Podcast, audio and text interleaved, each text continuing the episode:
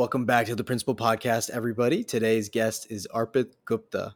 He's a associate professor at NYU Stern, specifically teaching finance, real estate, urban economics, and he runs a blog which is titled Arpitrage. I think that's an awesome name, by the way. And he discusses a, a variety of fascinating topics, two of which we'll we'll look to get into today. Arpit, thanks so much for joining us today. Thanks for having me. Awesome, man. Anything that I missed in the introduction that you'd like to touch on? No, that's all great. Awesome. Well, thanks a lot for your time this morning. I've been reading a lot of stuff on your blog lately. And, you know, as I mentioned to you prior to starting this call, a lot of the topics that you discuss are super fascinating. And I think they'd be interesting for people who don't necessarily have a finance or economics background as well, which is why I think it's awesome to bring you on today to try to cover at least two of those. Before we jump into those, though, can I ask you how you kind of discover which topics to, to research next and and how these even come to your mind?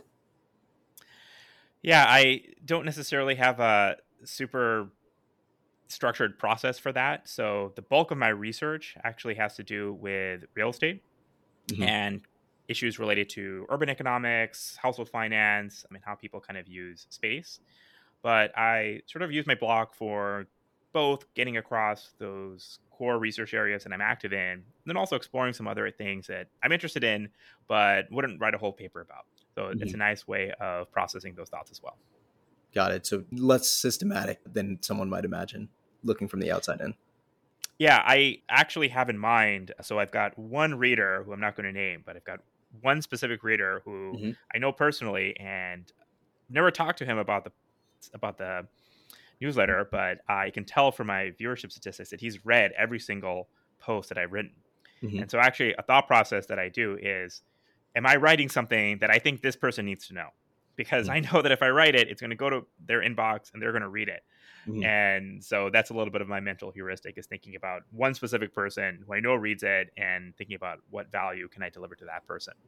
That's really interesting. So you write from the perspective of of targeting one person as your audience rather than targeting many people. Is that fair to say? Yeah, obviously I, I am reaching many people and right. the whole point and benefit I think of kind of a social media presence of having newsletters and all this sort of stuff is that it's just much more scalable obviously, right? I can reach many more people than I could if I were just presenting in small seminar rooms in academic settings. Sure. So the the scalability is is kind of key to the whole thing. But to kind of focus my own mind, I find it helpful. Just as when you're in a large lecture room, sometimes you just look at one student, and that's kind of the anchoring device to mm-hmm. get you through that lecture. Mm-hmm. I find it helpful in writing to have in mind a very specific audience and kind of write for that audience member, knowing that it will have broader resonance to others. Hmm. That's interesting. Do you think that's applicable to a variety of different types of writing in terms of, you know, even if you're not writing a blog on finance or economics, for example, if you're just writing a journal entry or whatever, do you think it's applicable to try to narrow down your focus to just one person in your audience? Yeah, in in this particular newsletter case, I have in mind the same person for all, all the newsletter posts, but mm-hmm. it's mm-hmm. probably helpful if in any piece of writing you have in mind a possibly varying audience and audience member and are targeting it specifically to them and thinking about well what do they need to know and what actions if any do i want them to take after mm-hmm. they read this piece right and i think another benefit of this approach is if you're thinking about it from the standpoint of the audience member and you have in mind a specific audience member that is probably pretty smart i think that helps you upgrade a little bit the knowledge content of the piece because you're maybe not doing as much very basic stuff because you're thinking of someone you know they're basically intelligent but mm-hmm. busy. Mm-hmm. That's probably the case if you're imagining a typical audience member and you're recollecting from people that you might know. And I think that helps you write in a way that is kind of to the point and just is kind of at the frontier of knowledge, which I, I, think is a nice, at least it's a writing style I personally like. And I think it's good for other people in the audience to kind of get like really detailed, knowledge intensive content. Yeah, and I think that's what I really liked about your blog in particular from from reading it over the last couple of weeks is just that I found that so many of the concepts are obviously super technical and pretty specialized, right? Given your background, these are things that you might be super familiar with, but a lot of people might not be. But I think it's very accessible for most people if they just spend the time to read it. A lot of the information is pretty dense, but if they just spend the time to read it, I think that they would have a lot of takeaways and it's very accessible in the way that you write it and very thoughtful. So kudos to you for that. Yeah, I actually watched a play once and I forget the, the name and all the details about the play, but I just uh-huh. remember uh-huh. it was about the Supreme Court. And it was very technical, lots of writing taken directly from Supreme Court cases and lawsuits and so forth. And I remember Q and A afterwards where the writers of the play were there and someone asked like well isn't this like too technical for a typical audience member like all this sort of legal jargon mm-hmm. and the writer of the play said they only get that question from lawyers so mm-hmm. lawyers that are so steeped in the technical jargon they think it's going to be a barrier to anyone else to access the play but in fact people are intelligent and they can pick up on context cues and they can kind of follow along even complex material i think or at least the readers i'm interested in, in reaching yeah, and that's the beauty of the internet too. Is like anything that you don't understand, you can just it's just a quick Google search away from you know you reading something else that might be a good primer into that topic. Absolutely. Yeah. So why don't we introduce the first of your articles that I'd like to cover today? It's called "How Finance Killed Democracy." I'm happy to maybe do a quick summary of my takeaway from it, and you kind of fill in the gaps from there and tell me what I missed. Does that work? That sounds great. Go for it. So essentially, I think your argument was that the declining interest rate environment over the last 40 years has made other assets look incredibly attractive, thereby boosting their returns. And at the same time, the power, or I guess the leverage of labor has declined while the leverage of capital has increased. And so the average person has suffered because we're now in a lower return environment and labor is less important than capital is. I, I think that's a fair summary. If you want to think about that in maybe a little bit more concrete sense, sure. think about something like the Vancouver real estate market. So this is a market I think that's really interesting because not only are the prices extremely high, right? Mm-hmm. Vancouver real estate goes for uh, astronomical amounts, but the price to income ratio, which is to say the ratio of how expensive it is to buy compared to the typical income that a resident of Vancouver has, it, it's a crazy ratio. And what that, what that basically means at the end of the day is that if you bought Vancouver real estate, you know, 30, 40 years ago, you're just mm-hmm. sitting on a gold mine. You've got this great asset that's appreciated. Whereas even if you're coming into Vancouver and even if you have a pretty good job, you're still going to kind of struggle to gain access to this asset class that other people just have by virtue of the timing of when they bought it, the family situation, and when they inherited it, and so forth. So it's yeah, this interplay of capital and income returns. That's I think, I think is a kind of fundamental challenge and debate in many societies. Got it. Understood. So because of generational circumstances or whatever circumstances might be at play outside of what comes to mind immediately, some people have had the great fortune of owning these assets for long periods of time as they've appreciated so much in value. And now going into that market and trying to enter and, and own some of these assets is close to impossible unless you've got tons of capital at your disposal. Yeah, that's right. So that's the kind of kind of the basic idea there. And of course, we just talked about it with respect to real estate, where you've got this really interesting intergenerational inheritance aspect to it.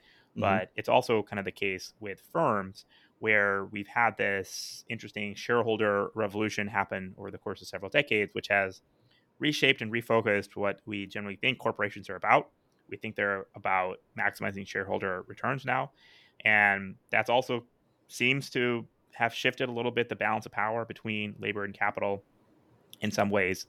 At the same time, we've had that long term decrease in interest rates, which has, as you mentioned earlier, just increased the value of all assets, you know, mm-hmm. real estate, firms, and so on and so forth. So it's those kind of interesting balance of forces I think that are happening in the background in thinking about the level of wealth inequality we kind of have. It also turns out that rich people own those kinds of assets that have appreciated a lot in value, mm-hmm. and thinking about other issues related to how important is labor compared to capital. Just take a step back for one second. You mentioned how the primary objective of a firm has kind of transitioned away from, well, the question is, what has it transitioned away from? And it's now focused on maximizing shareholder value. What was it previously? Yeah, so there's a really interesting paper by uh, Raghu Rajan where they look at shareholder letters over many decades and they just kind of asked, well, what do people in fact talk about? and it's it's just a mix of things that kind of pop up in the letters over the different uh, decades. So one thing they, they actually don't find is they don't find that Milton Friedman per se played necessarily a large role. So he had kind of a famous shareholder activist idea kind of back in the 70s. And that's not really when it when it takes off. But at some point, kind of in the 80s, it does seem to be the case that companies are talking much more about shareholder rights and shareholder value maximization as a as a concept. Of course, that doesn't mean that they were necessarily so altruistic in the previous decades either. They're mm-hmm. talking about a range of issues, and it wasn't a perfect world back then. And then now you have a slightly different scenario as well, in which you see ESG motives have become really important. So sure. firms have also started to optimize and maximize a little bit broader range of different outcomes that they're trying to do. And it's a it's a difficult trade off because one benefit of the shareholder view is that well, there's at the end of the day only going to be one thing that I'm evaluating the CEO at. Whereas if the CEO is kind of doing 10 different things at once, they're caring about the stakeholders, the customers, the suppliers, the environment.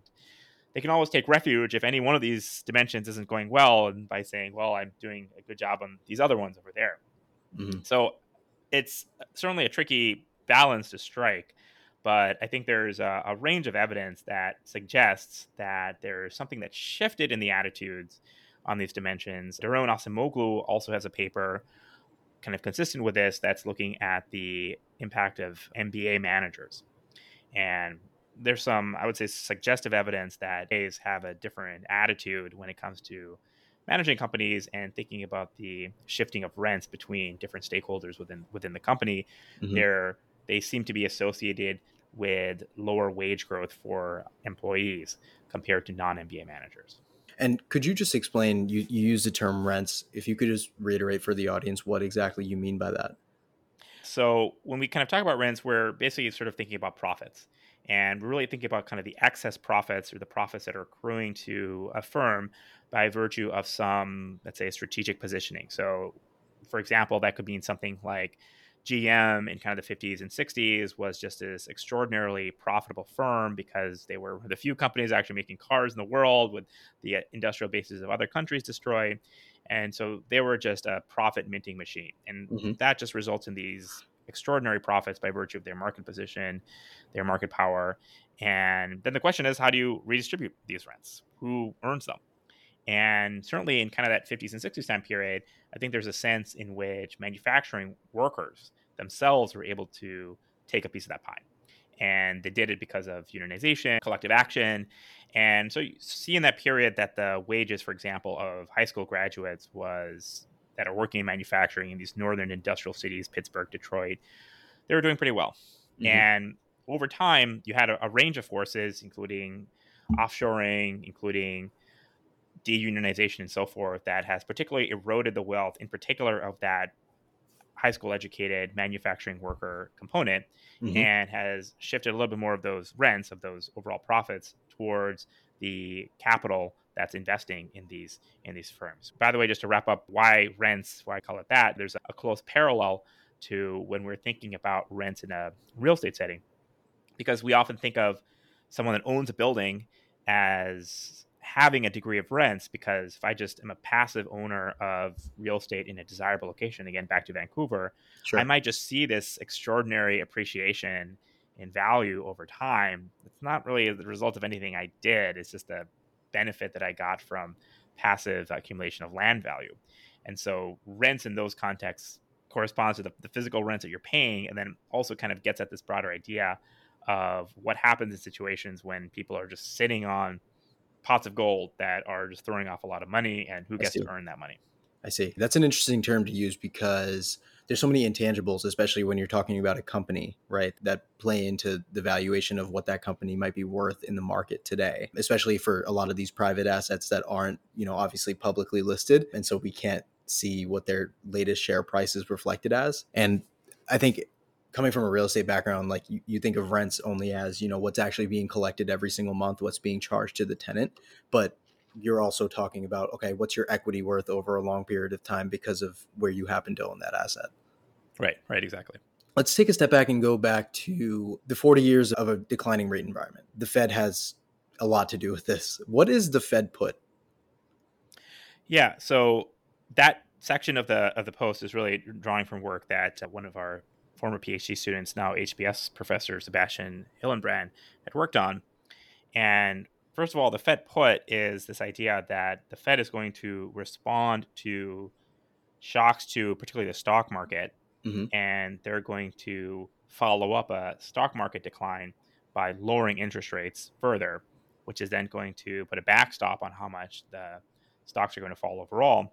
Sure. And this kind of provides a support for equity markets. And do you think this is a phenomenon that we've witnessed more in the last, I guess, 12 years or, or 13 years since the great financial crisis? Well, it's a little complicated because what's happened since that period is the Fed hits a zero lower bound. Mm-hmm. So it becomes challenging for the Fed to engineer further decreases in their rate environment, given that they've kind of already hit a bottom. Mm-hmm. In the mm-hmm. last couple of years, it's been particularly challenging because once you hit a high inflationary environment, the Fed also can't lower rates because they're trying fundamentally to lower inflation and raise rates. So they also lack the ability to do a little bit of those Fed put actions. But certainly, if you just look at the last several decades, another thing that you see, and this is work that people have done looking at Fed transcripts, people people like uh, Anna Cieslak, they sort of find that the Fed, when they're discussing and deliberating what to do in their meetings, they mention the stock market a lot. Mm-hmm. So the stock market and its shifts are certainly seem very salient to the Fed in deciding what actions they're going to take. Do you think that there can be true separation between the stock market, I guess the treasury and and the Fed? Do you think that there's some kind of relationship there that isn't necessarily obvious if you're not doing this sort of research? There are kind of two parts to that question, I guess. So one is thinking about the impact of the Fed itself onto the market. Mm-hmm. So what impact uh, does a rate cycle have on the market overall? And then another question is like, well, you know, how to think about the impact of the stock market itself on like how the Fed is deliberating. So the first part of that, the role of interest rate and Fed changes in the market, that's that's really the stuff that Sebastian kind of did in, in his paper. And he kind of shows this really interesting fact, which is that over these last, you know, 30, 40 years, when we've had the decrease in interest rates, you can account for basically all of that decrease in interest rates in a very narrow window of time around FOMC meetings when the Fed is making their decisions what's more striking about the fact, I think, is that if you just look at all the other days, so that's most of the year, mm-hmm. the Fed doesn't have their meetings, you see that there's no systematic trend in what's happening to rates. So all that decrease is happening in that narrow Fed decision making window. Now, that doesn't necessarily mean that the Fed is driving that all by themselves. So I think his interpretation is actually that the Fed is looking at a lot of macro variables and data. They're coming up with their decision, and then the market is kind of broadly learning about these long-term forces, and it's all getting priced in around mm-hmm. those FOMC meetings. It certainly shows the importance of um, shocks to the Fed decision making and interest rates, and then he finds that a lot of the equity response also actually happens in around those windows, and it's a very natural thing to actually expect because when we think about equity prices, we think of them as discounted sums of future cash flows, right? So I'm again, I'm, again, especially under the shareholder view, I'm expecting the cash flows of the company to come to me, and I'm discounting those cash flows by something. That discounting includes some risk premium, some compensation for risk, and then it includes a risk-free rate component. So mm-hmm. if I just lower that risk-free rate because the Fed has cut rates, well, that makes the future cash flows more valuable because the sure. discount rate has fallen. And so the value of the company should go up, the premium should, should rise. And so that 40 year time span, as the Fed has been cutting rates, interest rates have been falling, has been a big windfall for really the owners of all assets, equities as well as real estate and other other assets. There's another part of your question though, maybe, which is that as the Fed is making their decision, they're going to impact the market. Should the market's decision impact what the Fed is doing? And that's actually like a little tricky question. And, and again, some of that research gets into it because there are certainly many mechanisms by which the economy responds to the stock market. For example, people might spend less if the market goes down, but it's actually not totally obvious that the Fed should be reacting so much to the financial markets relative to other signals and other measures of economy wide output. Then there's also the question of, well, maybe they're talking about the financial market because it, it's all a salient coordination device. They all think it's important, so they all can make their case for what they want to do with reference to what's happening in the market. They don't actually think the market is that important. It's just a convenient way of convincing others. So anyway, thorny question there, but those Absolutely. are some of the way linkages. Yeah, that's why I really appreciated your perspective on that. And that goes back to the whole idea of the Fed put, right? If they are using the stock market as kind of their proxy for evaluating their decision making, then in some way, because it's circular, is being influenced by how the markets react and how expectations change. Right, exactly. Yeah. Are you familiar with Cantillon effects? I'm sure you are. Yeah. So, from my perspective, this is a very rudimentary understanding of Cantillon effects, but essentially, the argument that Richard Cantillon made was that the mechanism by which money is distributed into an economy impacts the people who receive that money differently.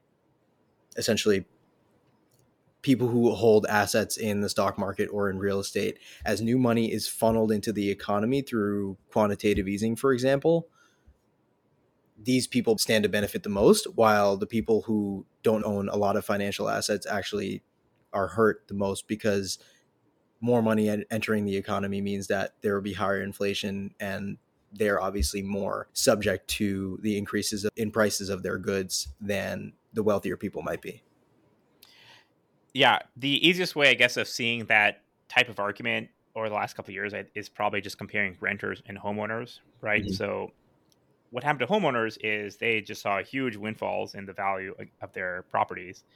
Part of that was driven by decreases, let's say, further decreases in interest rates. So that again boosts value of assets.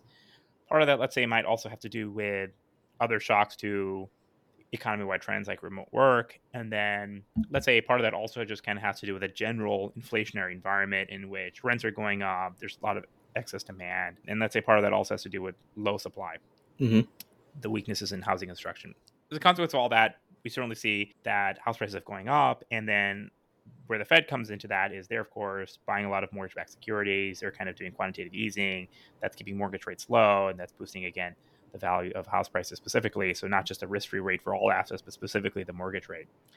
And by contrast, if you're a renter, the situation looks a little bit different. You're just mostly going to be seeing increases in your rent over time. You're just kind of being exposed to rental inflation, and you don't really have any, you don't really see any benefit to the situation. So, it's just been a very different world uh, in the last couple years for renters and owners in ways that you could say our statistics don't fully capture because the way we kind of calculate inflation, we're sort of measuring that from the perspective of homeowners as you know, we'll ask them, for example, well, like how much would you, you know, pay for your home if you were to rent it out, or they'll try to figure out what's a comparable rent for that mm-hmm. property. And that's a valuable thing to calculate and try to understand. But in another level, if I'm a homeowner, I actually don't experience any increase in costs, right? I, I, have my fixed mortgage, I refinance maybe at the bottom of that interest rate cycle. So I actually, you know, the inflation rate can be whatever it is, but I actually don't have a personal increase in my housing costs. Mm-hmm. And, and again, just a very different situation from the renter that's seeing a large increase in, in rental inflation rates. Could we talk a little bit about your perspective on inflation and more so how inflation is calculated? Yeah, so obviously we've kind of had a pretty substantial inflation episode the last couple years. Mm-hmm. There is sort of an ongoing debate about how much that is driven by demand side factors, in particular, thinking about all the stimulus checks that kind of went out, the unemployment checks, the pandemic assistance, as well as the fact that a lot of the money that people are receiving in general, whether it be from the government specifically or just from their ordinarily ordinary wage income, they just weren't spending for a long period of time for the pandemic because consumption sort of shut down. And so people just kind of ended up with these pretty substantial cash buffers mm-hmm. that when the economy started to open up again, they really started to spend. And that's kind of generating excess demand in the economy. By contrast, the supply side is the pandemic's effects more broadly on supply chains disruption, and that's kind of lowered the underlying capacity of the economy to, to produce goods and services. And so you've got kind of some increase in spending meeting some decrease in underlying supply capacity, and that that some combination of those two things is seems to be behind in, inflation, with the added complications in recent months of the energy situation reflecting the war between Russia and Ukraine. I've seen both sides of the argument, right? I've seen the side of the argument which kind of claims that the way that we measure inflation in our economy through that basket of goods over a period of time is accurate, right? And then the uh, the other side of that argument is like it's completely flawed because they can add and subtract from that basket of goods as they see fit. And so it's not truly an accurate representation of what inflation is at the time. Where do you kind of fall in this argument? And, and please feel free to explain it through a lens of deeper understanding. I think the Fed, Fed's approach is basically fine, actually. Mm-hmm. And, you know, one very simple metric you can use is that if you'll look at the newsletters, let's say, of the inflation truthers out there, the people that think that inflation is actually much higher, and just look at how much they're charging for their newsletters, right? You mm-hmm. know, they're they're not rapidly increasing their newsletter prices over, over time in a way that might be the case if you were really concerned that inflation is much higher than what the Fed is estimating. But certainly, it's, it's a tricky problem to kind of get at in general. It's a particularly tricky problem when you when it comes to housing because again you've got this large part of the housing stock the owner occupied stock where you don't really have a rental series to go with it. So you have to kind of figure out what rent applies to that large part of the stock and then you've got the renters. So it's easier to ask them what rent they're kind of paying but then people are on staggered leases. So it kind of takes time for leases to sort of turn over and you see different measures like Zillow has a rental series, Apartment List has a rental series, then you've got the Census rental series that are all a little divergent from each other for various reasons. So it's just a the rental housing part of inflation is a particularly difficult object to kind of think about. But broadly, I think the inflation series kind of makes sense to me. The other definitional challenge that people have had over the last couple of years is thinking about which subcomponents to kind of focus on. So one thing that was kind of very popular early on in the pandemic is to look at the inflation series and then point to certain sub parts of it as being particularly pandemic affected. So things like cars, because car production kind of just came to a screeching halt. That then led to cancellations of orders and things, cancellation of things like chips, and then production found it very slow to ramp up again because now you're at the back of the line to get more chips, for example. And So we just saw these large increases in the prices of cars and of used cars and so for a period of time, you could look at the inflation numbers and say, well, it seems like it's mostly just driven by this used car thing. Mm-hmm. And that'll sort itself out in a few months. And then it kind of turned out, well, like another thing became the new pandemic thing. And so right. there's a, a, difference between this sort of micro level approach where you're looking mm-hmm. in a very granular sense at the specific drivers in very specific industries and supply chain issues compared to the macro factor where you just kind of look at total spending and you say, well, if total spending exceeds total capacity of the economy, you're going to get inflation somewhere you know, I don't know where exactly it's going to go. It's kind of like, you know, if I look at a balloon and I blow it up and the balloon's going to grow in size, I don't know whether it's going to grow more in this direction or that direction, but it's got to expand. And that was the whole argument from the Fed about inflation being transitory and then it wasn't, and then it was transitory again, and then it obviously wasn't. Or I guess it's not obvious, but it's just, I just think it's funny that you use the used car thing as an example. Yeah, exactly. It gets at that issue about how much we expect the inflation episode we've seen to be really long lasting. And it, it might also be different between the US and Europe, by the way. So in the US, we have at least some market indications that inflation might recede in the future.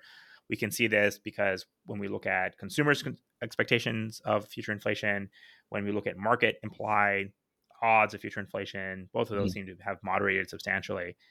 And by contrast, in Europe, they're in particular because of the war, just seeing really big cost shocks coming from energy that seem to be pretty bad. And it's, I think it's a little more unclear there what's actually going to happen. Well, I've always found it so fascinating and also really tricky about economics uh, in general. Is just there's so many factors at play that it becomes very difficult to attribute, you know, cause and effect to just one or two things. It, it, it always seems like there's more than one or two things going on, which is what's leading to this particular effect in the economy. And and thinking like an economist and being able to trace those things down has always been something that I've really appreciated. Do you ever find that to be difficult in your research? Well, I would say that one thing I think economists do better at is thinking about the effects of causes rather than the cause of effects. And explain what I mean by that distinction. So this is some stuff that Andrew Gelman and Guido Imbens have kind of talked about, I think, where you're sort of distinguishing between X happens, what happens after X, right? Does X cause Y? Mm-hmm. And that is kind of the effects of causes, right? And that's something I think economists are pretty good at because we have been studying these really complex dynamic systems for a while. And so we've developed a lot of tools and techniques and conceptual ways of understanding how to tease that apart and look at the isolated contribution of one factor on a broader macroeconomy, right? So earlier, for example, we were talking about this FOMC window. That's kind of an example of like lots of things are happening, but let's focus on one decision point, one decision maker, focus and narrow on the source of variation that we think they're going to be associated with, and then see the impact from there.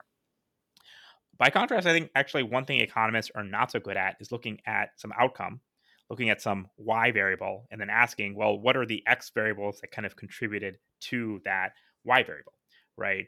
What were the kind of causes of that effect that we sort of observe? And so, with something like inflation now, you could ask two types of questions, right? You could ask, well, how important were, let's say, the checks specifically? Let's take one example. How important were those checks in driving inflation? And so, if you want to say that mm-hmm. question, mm-hmm. Right, you want to look for, okay, well, what variation is there across countries, within countries, and who's getting the checks, and is that driving variation in inflation? But the second question is like, well, what is driving inflation? Is it demand? Is it supply? Is it energy? What is what's going on there? And overall, I would actually say that I think economists don't have as developed of a tool set and technology for thinking about that that question of disaggregating, disentangling what is causing it. Yeah, because it's so much harder to do that than than the other way around, as you were saying, right? It's so much harder to identify this outcome and then trace it back to well, what is the root cause of this? Because there's exactly. so many moving pieces and the data is so fragmented, right? Yeah, absolutely, exactly. Hmm. So, looking at this article from a high level, how finance killed democracy, you know there's so many different factors at play. Globalization has made labor less attractive because it's available more cheaply abroad. For example we've been in a 40 year declining and low rate environment now as well. Where do we go from here? Is there a reason this can't continue indefinitely? And how does the average person participate in this new paradigm shift well, there's a interesting trend in economics, right? That the moment some trend gets named, it shifts after that point. So, you know, for example, Malthus came up with this, you know, Malthusian economy concept that there's not going to be a permanent rise in living standards because population will just rise up in order to meet improvements in the standard of living. And then as soon as he said it, it stopped being true. So as soon as I wrote this blog post, things shifted actually. Mm-hmm. And one of the things that's kind of happened in the last couple of years is you actually have seen a hotter job market than ever before. It's been a better environment for labor than in some ways than it has been in a long time. Now, inflation makes that tricky because inflation is kind of eroding away the real value of people's earnings, but it's actually done so in a very progressive way. So, low income workers are actually doing better, even in inflation adjusted terms. And that kind of continues on some gains that were actually happening right before the pandemic. And that kind of suggests some sort of equilibration in which workers are able to command and get a little bit larger slice of the pie. And that has implications not just on wages, but on other amenities that workers are demanding, things like having the ability to work remotely, having better work-life balance and, and other things workers are demanding. So it's it's possible that we're actually having gone one way or now kind of going back a little bit on the other. And then as mentioned earlier as well, the whole role of ESG and rethinking about what corporations actually mean and what they're intended to do.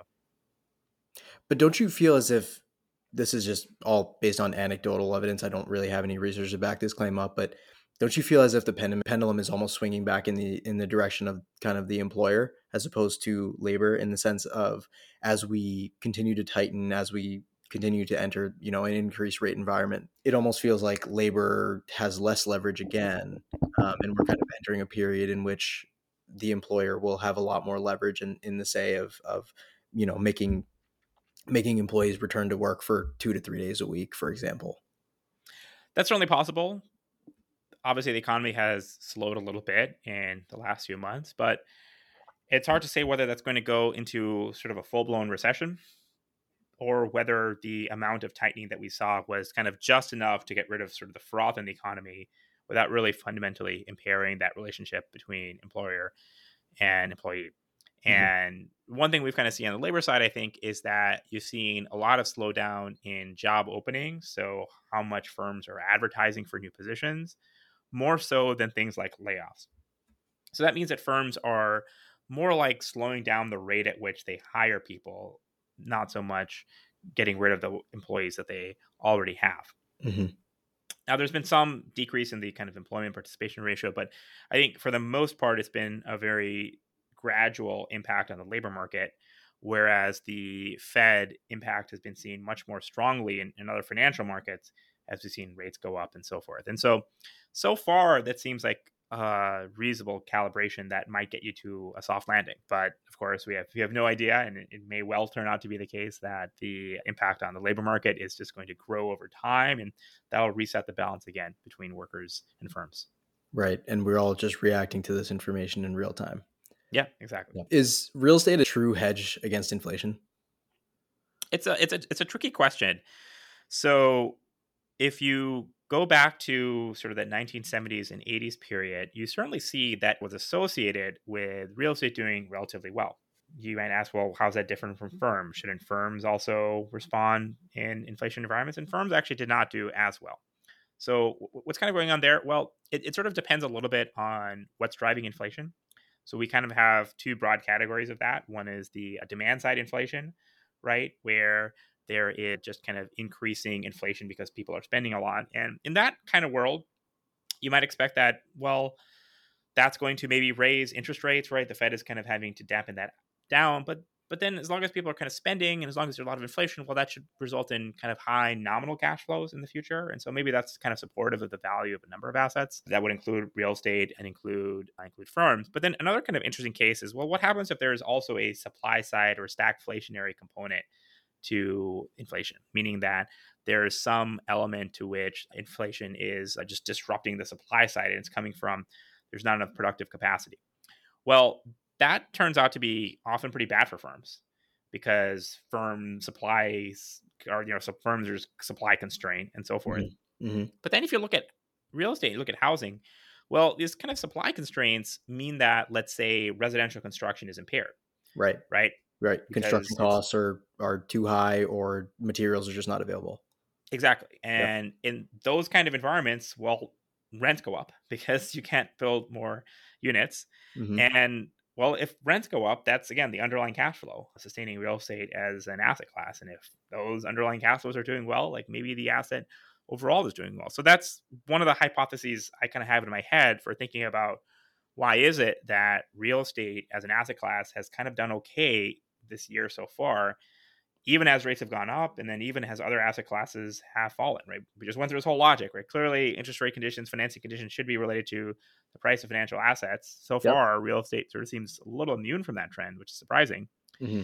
And the one possible explanation is that well, what people are kind of doing a little bit is they're kind of looking forward and they're saying, well, these interest rate hikes. One of the things that they're doing is they're just cutting all construction. So it's like construction is stopping in a lot of places. And that's going to mean that rents are high. And in, and in fact, rents are kind of continue to be high, kind of continue to be increasing. And so as long as that fundamental cash flow is there, that should support the value of real estate. And that's different from firms because the same underlying supply constraints, the same, same issues mean that other firms are just impaired in their operations. They just kind of have lower cash flows. And that's different from what's going on with rents. That makes a lot of sense, and and I completely see why it's a tricky question to answer because you know as as we just came to the conclusion of we're reacting to all this information in real time, and so it's not necessarily easy to know whether in a stagflationary environment, for example, these things will just hold up as we assume they will in theory. The broader question that I'm trying to get your perspective on is how the average person can protect themselves in an inflationary environment. Yeah, it's tricky because your checking account, your savings account, that's just deteriorating very rapidly mm-hmm. in real real terms, month on month. So certainly one way of getting around it is to hold as little as possible in liquid assets and move that on over to investing in something. Ideally, the asset class that you're moving into and investing in is going to be something that will have stable cash flows also into the future because again as we talked about if that inflationary environment is also destroying the cash flow prospects of the firm that you invest in well then the, the price is just going to fall but broadly I, I, would say that investing into something mm-hmm. be it be it real estate be it the stock market, you know, should be a good way of trying to write out these shocks. Yep. Yep. Even if it's real estate firms, et cetera, some kind of investment vehicle that outperforms what the prevailing inflation rate should be should should keep you relatively in a decent position. Awesome, man. Well, that was that was super helpful discussion, and I really appreciate you unpacking that entire article. The next one that jumped out to me that I, I spent a lot of time on and I thought was super fascinating was incarceration social spillovers. First of all, how mm-hmm. how did this topic even come to mind for you? This is a bit out of the realm of, I guess, finance, economics, real estate. Yeah, I mean, it it's kind of coming from sort of a urban approach, actually, which is that this is uh, kind of my my co-authors and I were really motivated back in grad school by the findings that Raj Chetty had come out with at that time mm-hmm. that there were these large geographic dispersions and variations in access to opportunity. In fact, North Carolina, where I grew up, is actually one of the places that has very low social mobility, which is to say, people born to low income parents are unlikely to become high income themselves over the course of their lifetime, which I found really surprising because in many other ways, North Carolina is a very economically successful state. There's a lot of business growth, there's a lot of dynamism, there's a lot of people moving in. And so we were trying to think about, well, what might account for that? And we thought that the sort of literature had underrated the possibility that there might be broader consequences from incarceration shocks, which we thought might have a broader and more pervasive impact on student achievement and performance in ways that kind of might ripple out and impact entire communities. Mm-hmm. Mm-hmm. There was one one part of the article that I kind of blew my mind. It was really interesting. Is when you said a one standard deviation increase in county level stringency reduces students' math scores by two to two and a half to three and a half percent of a standard deviation, and reduces their English scores by 1.5 to two percent of a standard deviation. How exactly did you quantify county level stringency in this research? Yeah, so what we really wanted to get at is something that we felt people hadn't really been able to measure before, which is some aggregate measure of incarceration severity. Mm-hmm. Right. So we want to understand what happens if I live in an area where there's just more total incarcerations going on. So that's challenging to find some variation that's more random at this broad aggregate level. And so we're looking at the the kind of change in presence of judges that happen to vary in how strict they are in their sentencing decisions. So, for a given person that comes in with a certain offense class, a certain number of points, how likely is it that they're going to incarcerate that individual rather than, you know, for example, release them on community sentencing? So, turns out judges vary a lot in that dimension, how strict they are in incarceration. And that actually means that if I have a particular county where, you know, the judge changes and I get a stricter judge or a less strict judge, it might actually have a pretty severe impact on the total number of incarcerations going on in that local area. There are only so many judges, they oversee tons of cases. And we use that variation at that county level mm-hmm. to get variation in the total severity of incarcerations and then connect that with the changes in test scores of kids who live in those areas. Mm-hmm. The reason that that part specifically jumped out to me was your hypothesis here seemed to make a lot of sense initially, right? It's just that if you live in an area where you witness and you're you're privy to a high level of incarceration, it's going to have some level of spillover effect to your overall outlook in life, and then it's going to impact your social mobility, right? Right. But the part that often gets ignored is that stringency and what might be punished varies on a county by county basis. And going back to isolating those variables and attributing each variable to a specific outcome, um, I think you guys did a really fantastic job of doing that because you're literally quantifying exactly how much of a standard deviation each of these impacts were. So that was that was kind of the, the broad objective. We then combined that broad level understanding of the total impact, and then we really dig down to the student level so, looking at children whose parents or other family members were incarcerated, what mm-hmm. happens to them, and then also what happens to their classmates, people that are in the same school and grade. What happens to their performance as well? What happens with misbehavior incidents that we think is kind of a, a channel that potentially helps to account for where, where and how these spillovers happen. Mm-hmm. And I want to come back to that point, but something that wasn't discussed in the article, I just would really appreciate your insight here. What do you think makes some kids fall into crime, you know, living in a high crime area fall into crime versus being the type of kids that just completely avoid it? I guess this is more of a philosophical question, but what are your thoughts on that? Yeah, that's kind of a, a deep question. One sort of thing that I, have kind of taken away from the, the sort of literature here is you can almost kind of think of this in sort of a state capacity sense. Mm-hmm. So there are some environments in which people are able to transact and interact with each other and they don't have to worry too much about resorting to criminal sanctions and then there are other environments in which it's just really important to have a reputation as a tough person and in fact people have talked about this a lot with respect to the south and people talk about a kind of a southern honor code right that's the kind of the politeness that you sort of see in the south. Mm-hmm. people are very outwardly very polite to each other. And the southern honor culture literature kind of highlights that well there's a sort of a, a, dark underbelly to that which is that if someone attacks your reputation your honor the kind of normative expectation historically is that you respond violently if necessary in order to preserve that honor and that reputation right? Think of like alexander hamilton you know finding a duel for whatever reason right mm-hmm.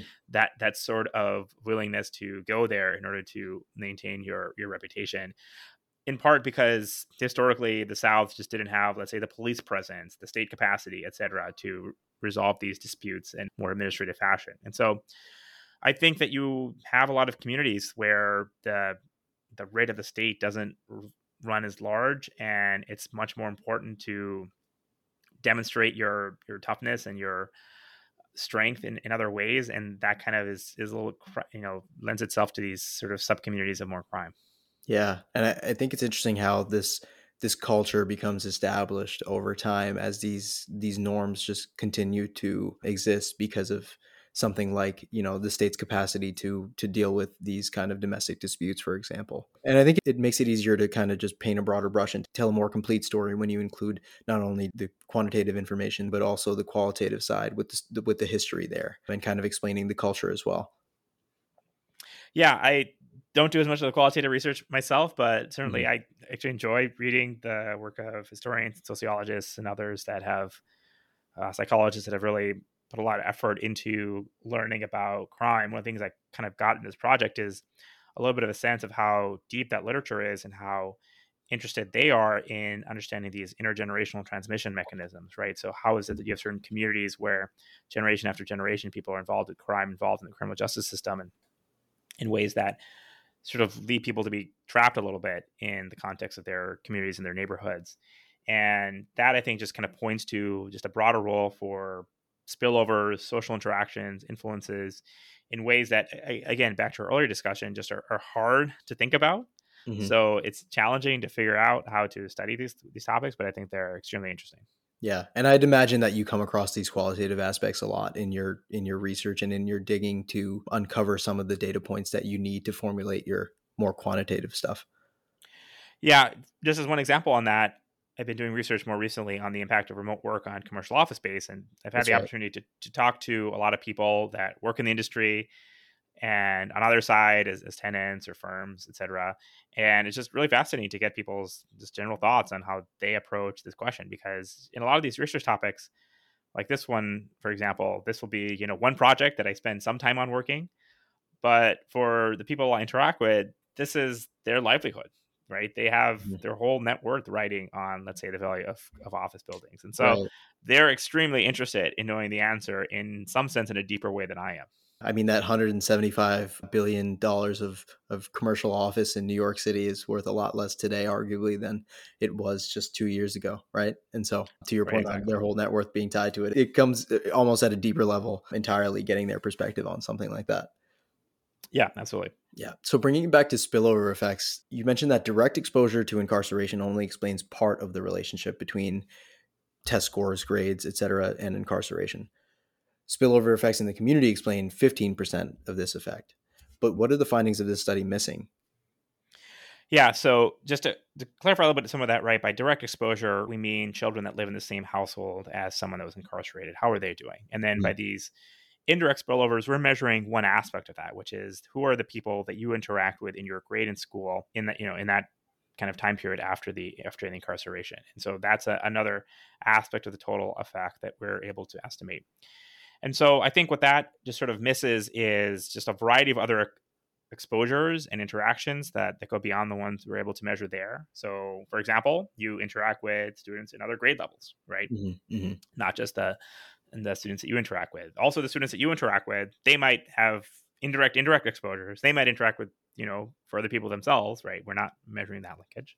Mm-hmm. And then, of course, you have peers in other contexts. You've got people you live near, your neighborhood. So that's an important context in which we think we think you know peers interact, and you've got other institutions like churches, family members, and other ways that children can just kind of interact with each other that we're not measuring. And so that's kind of all in the the context of sort of these direct sort of student intermediated interactions.